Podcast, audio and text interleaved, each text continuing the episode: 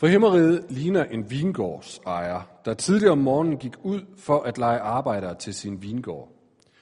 Da han var blevet enig med dem om en dagløn på en denar, sendte han dem hen i sin vingård. Ved den tredje time gik han ud og så nogle andre stå ledige på torvet, og han sagde til dem, Gå I også hen i min vingård, så skal jeg betale jer, hvad I har ret til. De gik derhen. Igen, ved den sjette og ved den niende time gik han ud og gjorde det samme. Ved den elfte time gik han derhen og fandt endnu nogen stående der. Og han spurgte dem, hvorfor har I stået ledige her hele dagen? De svarede ham, fordi ingen har lejet os. Han sagde til dem, gå I også hen i min vingård. Da det blev aften, sagde vingårdens ejer til sin forvalter, kald arbejderne sammen og betal dem deres løn, men sådan, at du begynder med de sidste og ender med de første. Og de, der var blevet lejet i den 11. time, kom og fik hver en denar. Da de første kom, troede de, at de ville få mere, men også de fik en, hver en denar. Da de fik den, gav de ondt af sig over for vingårdsejeren og sagde, de sidste der har kun arbejdet en time, og du har stillet dem lige med os, der har båret dagens byrde og hede. Men han sagde til dem, min ven, jeg gør dig ikke uret. Blev du ikke enig med mig om en denar? Tag det, der er dit, og gå. Jeg vil give den sidste her det samme som dig. Eller har jeg ikke lov til at gøre, hvad jeg vil med det, der er mit? Eller er mit øje ondt, for, er dit øje ondt, fordi jeg er god? Sådan skal de sidste blive de første, og de første de sidste.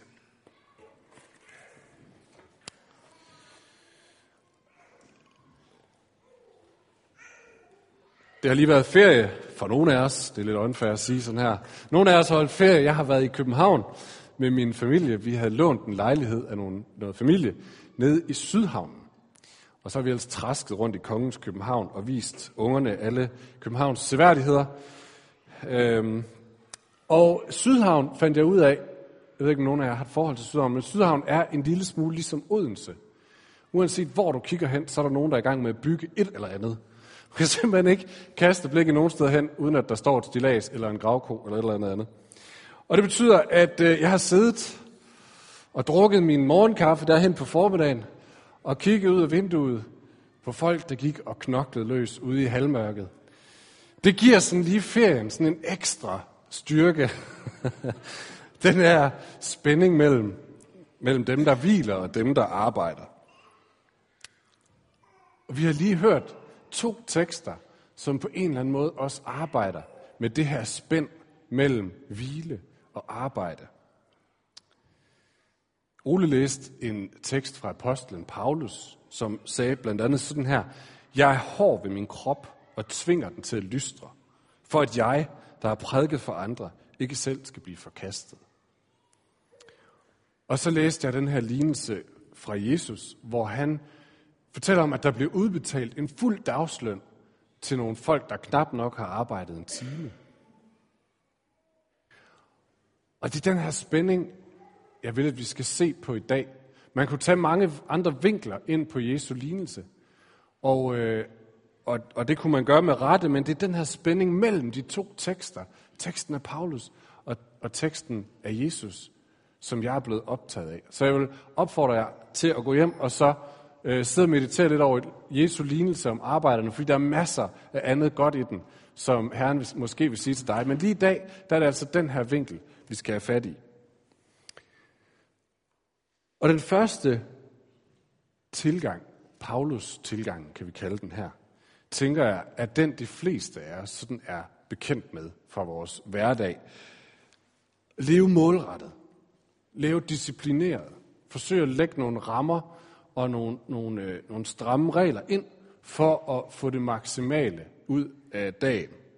Nogen snakker om, som om vi lever i et, et præstationssamfund.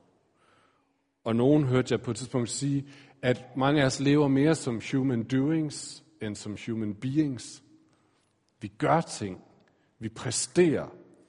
Øh, vi præsterer en karriere, eller et udseende, eller en, et karakterblad, en familie, en, en form, en øh, tjeneste i kirken måske lige frem, noget fromt. Øh, Descartes, den gamle filosof, havde på et tidspunkt en læresætning, som de fleste af os har stødt på på et eller andet tidspunkt. Cogito ergo sum. Jeg tænker altså, er jeg, skulle det være skrevet i dag, ville det måske mere lyde i retning af, jeg gør, altså er jeg. Jeg præsterer, og derfor er jeg noget. I den her uge faldt jeg over endnu en af de her mange artikler, der har været efterhånden øh, med en eller anden af de her influencer, som det hedder nu om dagen, på TV2's hjemmeside. Sådan en Instagrammer, som har flere tusind følgere, som ser hendes billeder hver eneste dag, som hun lægger op. Og i det her klip, så afslørede hun en lille smule af, hvordan billederne bliver til. Hvordan sådan en meget dyr poolferie er øh, taget, eller billedet er taget i uh, svømmehallens børneafdeling. Og, og hvordan billedet af den her million kroners krop er taget ved virkelig at Sug maven ind, og så tag et billede. Fordi, som hun siger, jeg kan godt lide at tage de her billeder og skabe den her identitet. Skabe den her identitet, som folk ser af målrettighed og disciplinerethed og vellykkethed. Og til hendes forsvar kan man så sige, at hun så her afslørede, hvordan det var blevet til, øh, og at der altså ikke var hele sandheden om hendes liv. Men det siger noget, ikke? Det siger noget. Og jeg tror måske mange af os kan genkende fornemmelsen af, ligesom at leve med maven suget ind. Fordi vi vil gerne, at det ser godt ud, når vi går rundt omkring i vores hverdag. På den ene eller på den anden måde, selvom øh, de i flere år har forsøgt at sælge farmaven som noget sex eller noget positivt, så tror jeg, mange af os kender fornemmelsen enten fysisk eller i overført betydning af at gå med maven suget ind måske i bestemte situationer, eller bare generelt hele dagen igennem. Øh, fordi vi vil gerne, at vi lever et målrettet liv, eller i det mindste, at det ser ud som om, vi har styr på det. Vi lever målrettet, og vi, vi, vi lever op til standarderne. Ikke? Øh, og der er også kommet mål ind i alle ting. Det er som om, vi vil gerne kunne måle. Det ved jeg ikke, om jeg har lagt mærke til. Øh, det er svært at gøre noget hold, halvt længere. Øh, man, kan ikke, man kan ikke jogge længere. Jogge, det var sådan noget, man gjorde, dengang jeg var barn. Nu der træner man op til noget. Som minimum en halvmarathon, gerne noget mere. Man jogger ikke. Man kan ikke have en køkkenhave længere. Da jeg var barn, så havde jeg sådan en lille med snore rundt om til ærter og sådan noget. Men nu er det urban gardening. Eller, eller øh, bæredygtighedsprincipper. Eller selvforsyning. Og John Seymour og hvad det ellers hedder. Man kan, ikke, øh, man kan ikke cykle i sin fritid længere. Nu skal man trække i spandex og have en cykel til over 20.000. Man kan ikke bare cykle en tur. Øh, man kan ikke tage på søndagstur i skoven længere. Nu skal det være sådan lidt outdoor, sådan lidt alene i vildmarken-agtigt, som man kan tage billeder af og lægge på Facebook. Tro mig, jeg er med i den Facebook-gruppe. man kan ikke synge i badet længere, uden at man på en eller anden måde er på vej til at overveje, om ikke man skulle være med i X-Factor. Skolerne rundt omkring, og det er faktisk rigtigt, skolerne de melder om betydeligt færre, der synger med i fællessang, fordi folk er bange, børn er bange for ikke at leve op til standarden. Standarden for fællessang. Det er helt skørt. Så hvis der nogensinde har været en generation, som jeg tror kunne genkende sig i Paulus' ord om, at jeg tvinger min krop til at lystre, jeg lever målrettet og disciplineret, så tror jeg, det er vores. Alle områder. Og hvis der er et område, hvor vi ikke gør det, så skammer vi os en lille smule over det. Det burde vi nok i virkeligheden også gøre.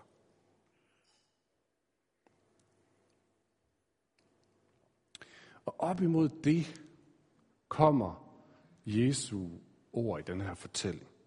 Som sådan en fortælling fra et helt andet land. En eksotisk musik eller en spændende, fristende, befriende duft af noget helt andet. Han fortæller om arbejderne, som alle sammen arbejder i den samme vingård. Nogen, sandsynligvis dem, der har sådan umiddelbart givet indtryk af at være specielt velegnede til det her arbejde, hvordan man så ser ud, når man er god til at plukke vindruer, øh, de er blevet hyret ind fra morgenen. Det er det, man altid tager som første valg. Og nogle af dem af dem, som har stået i køen, køen nede i jobcentret i månedsvis, og først blive hævet ind, da dagen er ved at være slut.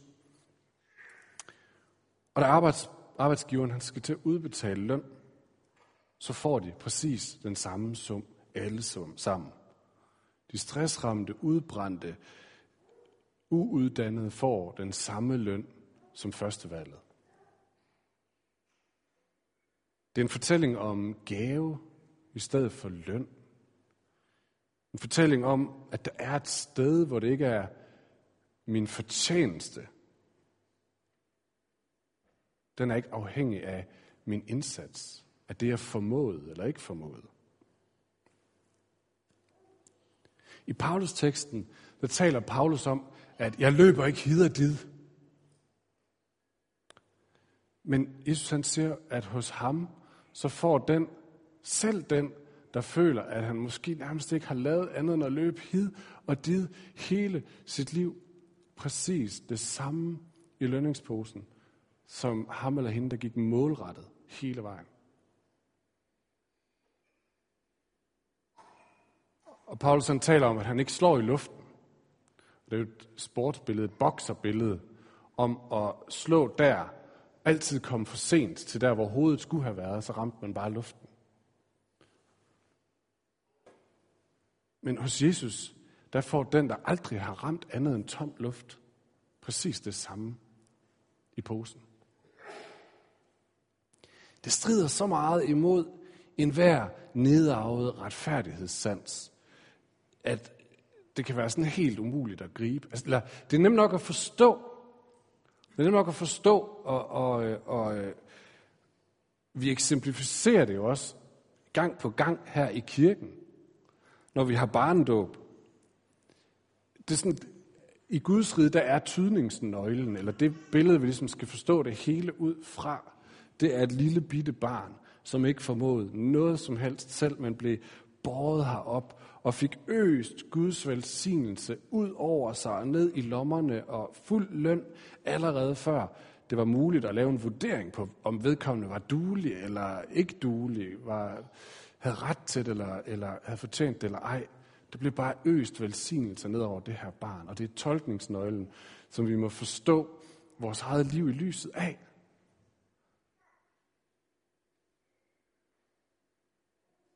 Så det er let at høre, det er let at forstå, og det er let at gengive. Jeg vil gætte på de fleste af jer kunne holde den her prædiken. Teoretisk set. Men det er sværere at tage ind som en ny norm. Ingemann kalder det i den der salme, alle, kald, alle kender i Østen, stiger solen op, han kalder det et glimt fra paradisets kyst, hvor livets abil gror, livets æbletræ. Et glimt fra paradiset, øj, det kom lige der. Vi sang øh, i begyndelsen Grundtvigs salme, hvor han siger sådan her, O kristelighed, du skænker vort hjerte, hvad verden ej ved. Hvad svagt vi kun skimter. Det er den eksotiske musik, den anderledes fortælling, det nye glimt. Hvad svagt vi kun skimter, mens øjet er blot.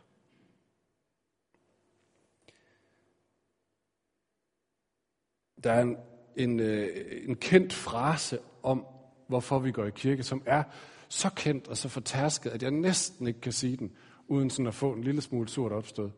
Men nu ser jeg den alligevel. Øh, det lyder sådan her, at vi går i kirke for at høre det, vi ikke kan sige os selv. Jeg har sikkert hørt den et sted. Vi går i kirke for at høre det, vi ikke kan sige os selv, og jeg kan næsten ikke få det i min mund, men der er noget rigtigt i det. Der er noget rigtigt i det, fordi vi har brug for igen at møde den her komplet for menneskehjertet, komplet modsigende virkelighed fra Guds verden. At vi får ikke efter, hvor målrettet vi lever, hvor disciplineret vi var, hvor meget vi lykkedes eller ikke lykkedes med det, vi gerne vil. Vi har brug for at høre det igen, måske endda særligt i en menighed som vores, hvor mange af os har hørt det igen og igen og igen og igen og igen, så det næsten er glædet i baggrunden. Og vi alligevel kæmper os vej igennem verden for dog at leve op. Vi har brug for at høre det igen. Vi har brug for at komme i kirke. Vi har brug for at mødes med folk. Vi har brug for nogen, som siger det til os. Hør, min ven, hvad virkeligheden er. Så du kan måske føle dig som den, der står allerbærest i køen i jobcentret. Han stod der i månedsvis. Som den, der løber hid og did og aldrig har fundet retning. Eller den, der slår i luften, og altid så var der bare tom luft, hvor målet skulle have været. Men Jesus fortæller også noget helt andet. Han siger, du er min elskede søn. Du er min elskede datter. Jeg er stolt af dig. Og hvis du sidder og tænker, det var det, jeg skulle høre i dag, så gå til forbøn ned bagefter. Og få nogen til at bede om, at Gud han må få lov til at lade det slå rod og vokse i dit hjerte, så det bare aldrig slipper taget. For nu går vi videre til Paulus-teksten. Fordi vi kan jo ikke bare tage den ud af Bibelen. Den var der jo ikke bare som sådan den der modsætning, vi skulle have for så at høre Jesu ord. Det er jo ikke sådan, at jeg siger, at Paulus han er godt nok hård. Det er safthus med godt, Jesus han er sødere. Det er jo ikke derfor, den er der. Vi kan ikke bare tage den ud. Han vil noget. Han vil noget. Så hvad er det, han vil? Paulus han taler om at vinde en sejrspris.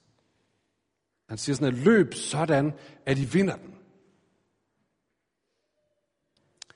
I vinterferien var vi blandt andet forbi Nationalmuseet, og lige i indgangen, når man kommer ind, så står der sådan en kæmpe stor glasmontre, hvor der står en stor pokal, og så hænger der en rød trøje, og så står der Hansen bagpå. Så kan I godt selv regne ud, ikke?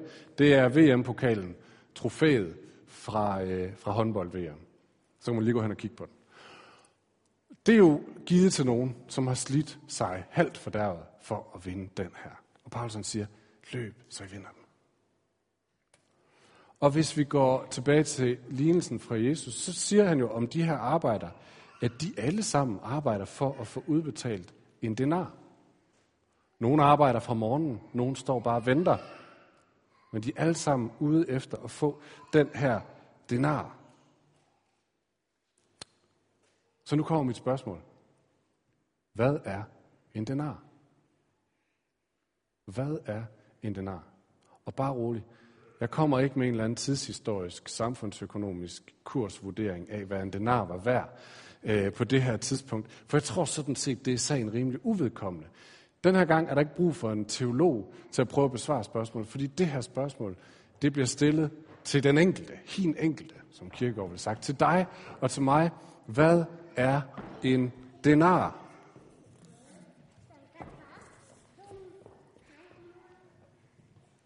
Hvad er en denar? Hos Jesus i lignelsen, der er det noget, man er villig til at arbejde for, eller noget, man er villig til at vente på. Hos Paulus, der er det noget, man er villig til at disciplinere sig for, til at give afkald på ting for, til at prioritere efter. Mange er så vant til, tror jeg, at have jobs, som kræver det her. Måske skal du tidligt op om morgenen. Det kræver dit job.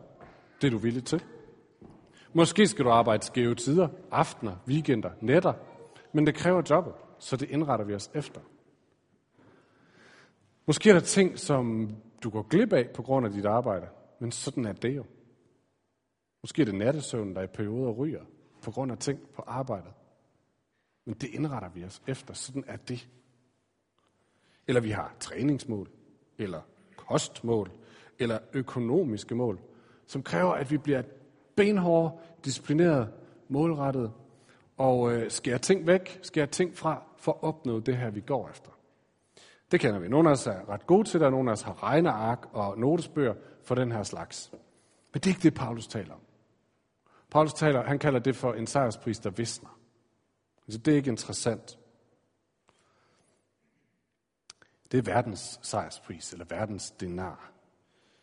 Men hvad er en denar i den her sammenhæng? Paulus forklarer det på den her måde. Jeg, der har prædiket for andre, jeg skal ikke selv blive forkastet. Det er som om Paulus siger, der er noget ved evangeliets gave. Det der, jeg fik. Det der, jeg får. Den der helt nye virkelighed, som kan mistes. Arbejderne kan få det naren, men de kan tage den igen. Det er meget vigtigt at få fat i det her på den rigtige måde, fordi Paulus siger ikke, at den her denar er meget svær at få fat i, eller den her sejrspris er meget svær at få fat i. Jesus siger ikke, at det var svært at få den her denar. Nej, tværtimod, der var nogen, der arbejdede en halv time og fik den. Det var ikke svært. Men Paulus taler om, den kan være nem at miste. Den kan være svær at holde fast på.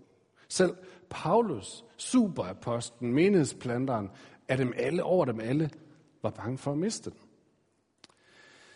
Og det handler ikke om, sæt lige streg under det, det handler ikke om, at Gud han sådan står klar til at tage den igen. Du får den, og så holder jeg lige øje. Ah, der drak du lige en øl for meget. Jeg tager den lige. Eller der var du godt nok ikke lige gavmild nok. Haps, det var så min alligevel. Du, du formåede ikke at leve op til det i længden, min ven. Det er ikke det, han siger. Overhovedet ikke, faktisk. Er det stik imod sådan Bibelens billede af en super generøs Gud, der bare giver og giver og giver. Nej, det Paulus han taler om her, det er, at øh, jeg nok nærmere har en tendens til at give slip på den. Eller sagt på en anden måde, jeg har en fornemmelse af, at jeg har fået den, men så griber jeg efter så mange andre ting, jeg også godt lige vil have. Så den her denar, den forsvinder. Og det vil jeg ikke risikere, siger Paulus. Den her sejrspris, den her denar, det her håb, det her løfte om, at det handler ikke om, hvad jeg formår. Det handler ikke om, hvad jeg klarer. Det handler om, hvem Jesus er, hvad han har givet. Det vil jeg ikke miste. Og så vil jeg gøre alt, hvad jeg kan, siger Paulus, for ikke at miste den. Så vil jeg gøre alt, hvad der står i min magt, for ikke at miste den. Selv hvis det betyder, at der er ting, jeg må give afkald på, prioriteringer, jeg må lave, mål, jeg må sætte mig, så er jeg klar.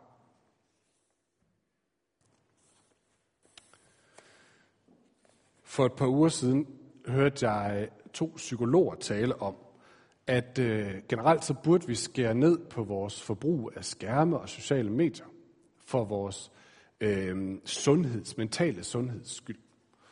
Øh, det hører man flere sige rundt omkring. Men måske er der nogen af os, der burde gøre det for vores åndelige sundheds skyld. Fordi det eneste efterhånden, synes jeg, alle netmedier og sociale medier forsøger at gøre, det er at sige, her er også noget, du burde have, her er også noget, du burde have, det her, det burde være din denar, det her, det er vigtigt, det her, det burde være vigtigt for dig, det her, det burde du skamme dig over, hvis ikke det er vigtigt for dig. Alt sammen ting, som vi... Og denaren, den glider hen ad vejen. Måske helt uden vi opdager det. Og pludselig kommer vi tilbage i kirken og siger, jeg har fuldstændig mistet alt det, som Gud vil give mig. Og han står bare klar til at hælde det ned i mig, og jeg er fuldstændig ligeglad. Bunderøven, som jeg har set en lille smule af, egentlig godt gad se noget mere engang. Det, øh, han taler om det her med at downsize og forenkle livet materielt og økonomisk. Øh, jeg er spejderleder, vi har en kæmpe spejdergruppe, og vi har en lang venteliste, fordi folk vil gerne, at deres børn kommer hen til spejderne, for så kan de lære noget om ikke at være så optaget af det materielle øh, og så videre. Og ofte så tror jeg, at det er sådan noget, vi tænker, om det burde vi gøre for vores øh, mentale sundhed, vores familiers skyld. Men igen, måske burde nogen af os gøre det for vores hjertes skyld. Altså ikke være spejder, vel? Men, men begynde at skære ned på det, som er en denar i verden. Materielle, det økonomiske, de her ting. Ikke fordi de ting er forkerte, men fordi de hele tiden står på lur for at blive den denar, vi er klar til at kæmpe for. Lige om lidt, så begynder fastetiden. Og fastetiden har jo fra gammel tid i kirken været sådan en, en periode, hvor vi sagde, nu går jeg ind i et afkald. Nu går jeg ind og skærer nogle af de her ting væk, for at jeg igen må blive skarp på, hvad er det nu lige, jeg ikke vil miste? Hvad er det nu lige, jeg skal holde fast på? Og mange af os kan sidde og tænke, ej, er det ikke oldnordisk? Er det ikke, det er sådan lidt pietistisk, sådan lidt, lidt radikalt? Vi er radikale på alle mulige andre områder i vores liv. Hvorfor katten kan vi ikke være radikale her? Hvis der er noget, vi ikke vil miste. Det er det, Paulus siger. Det her, det vil jeg ikke miste. Det er det vigtigste, værdifuldeste, jeg har. Jeg er klar til at gå ind i kampen med alt, hvad jeg er. Ikke for at få det. Husk, det var pointen. Det krævede ingenting at få det, men for ikke at miste det igen. Så hvad er din denar? Hvad er det, Gud har givet dig? For intet. Det, som han vil give dig. Hvad var det for en eksotisk musik, eller for en ny virkelighed, som du hørte, eller hører? Jeg lover dig, med kristenhedens samlede menneskelige, historiske, opsamlede viden, du vil aldrig nogensinde finde noget, der har en højere værdi end det. Så hvad er din denar? Vi skal slutte med at læse en tekst. Øh, den sidste tekst, som de gamle fædre mente, vi skulle læse i dag, da de sammensatte de her tekstrækker for mange hundrede år siden. Og den er fra Jeremias' bog. Profeten Jeremias, som skrev en 500-600 år før Jesu fødsel. Og lige præcis skrev om, eller lige præcis lagde mund til det, som Gud vil sige om, hvad der er værd at holde fast i. Og vi øh, gør det sådan her, dem er der jo på lejr øh, i sidste weekend, har øh, nye erfaringer med det. Vi gør det sådan, at jeg læser den to gange, langsomt. Du kan lukke dine øjne, du kan sætte dig godt til rette, og så kan du bare lytte. Og så kan du måske have den tanke i baghovedet, der hedder, hvad er min denar? Eller måske kan du have det som et spørgsmål til Gud. Hvad er det, du har givet mig, som jeg ikke skal miste? Eller måske kan du have det som en længsel. Det her Gud længe så efter. Den kommer også op på skærmen, hvis nogen bedre kan lide at læse med.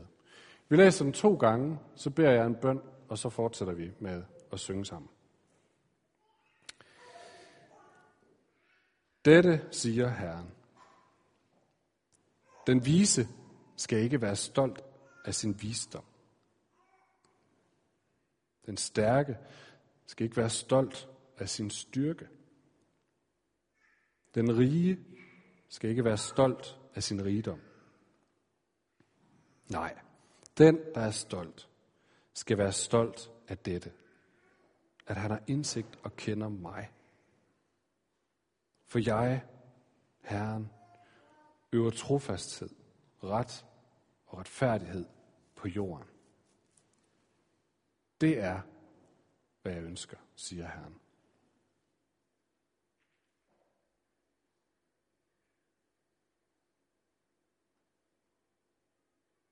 Dette siger Herren.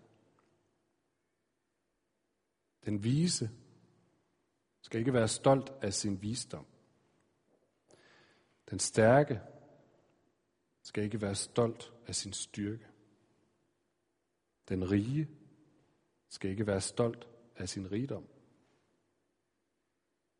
Nej. Den, der er stolt, skal være stolt af dette. At han har indsigt og kender mig. For jeg, Herren, øver trofasthed, ret og retfærdighed på jorden. Det er, hvad jeg ønsker, siger Herren.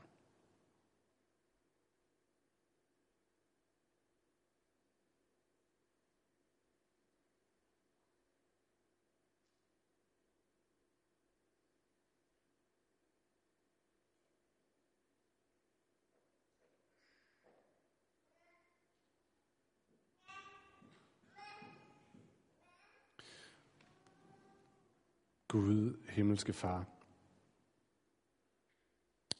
Tak fordi, at det, som du kommer med, det fås for intet.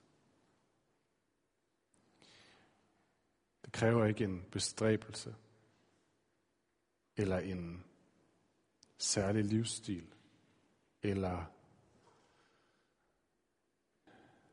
eller en kraftanstrengelse. Altså, det bliver lagt lige ned i lommen på os. Og der er ikke noget, du længes mere efter, end at give os det. Fordi vi er skabt til at høre til hos dig. Vi bliver os selv hos dig. Vi bliver dem, du havde skabt os til at være hos dig. Du vil, at vi skal være hos dig. Tak fordi, at det længes du efter at fortælle os igen og give os. Og her fortæl os det rigeligt. Nogle af os har brug for virkelig at høre det. Fortæl os det igen og igen.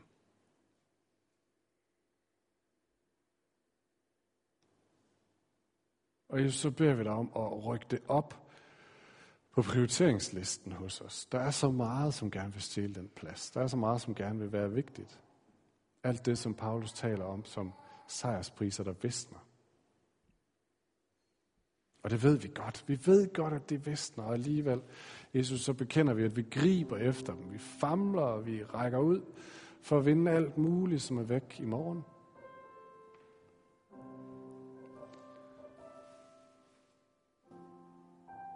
Men en ting holder. Det er, at vi er dine børn, og du lover os en evighed sammen med dig i en verden, hvor alt er nyskabt, hvor alt det gamle er forbi, hvor noget nyt er blevet til. Og Jesus, dem af os, der burde lave nogle prioriteringer, så det her det ikke glider af hænderne på os. Kom og hjælp os.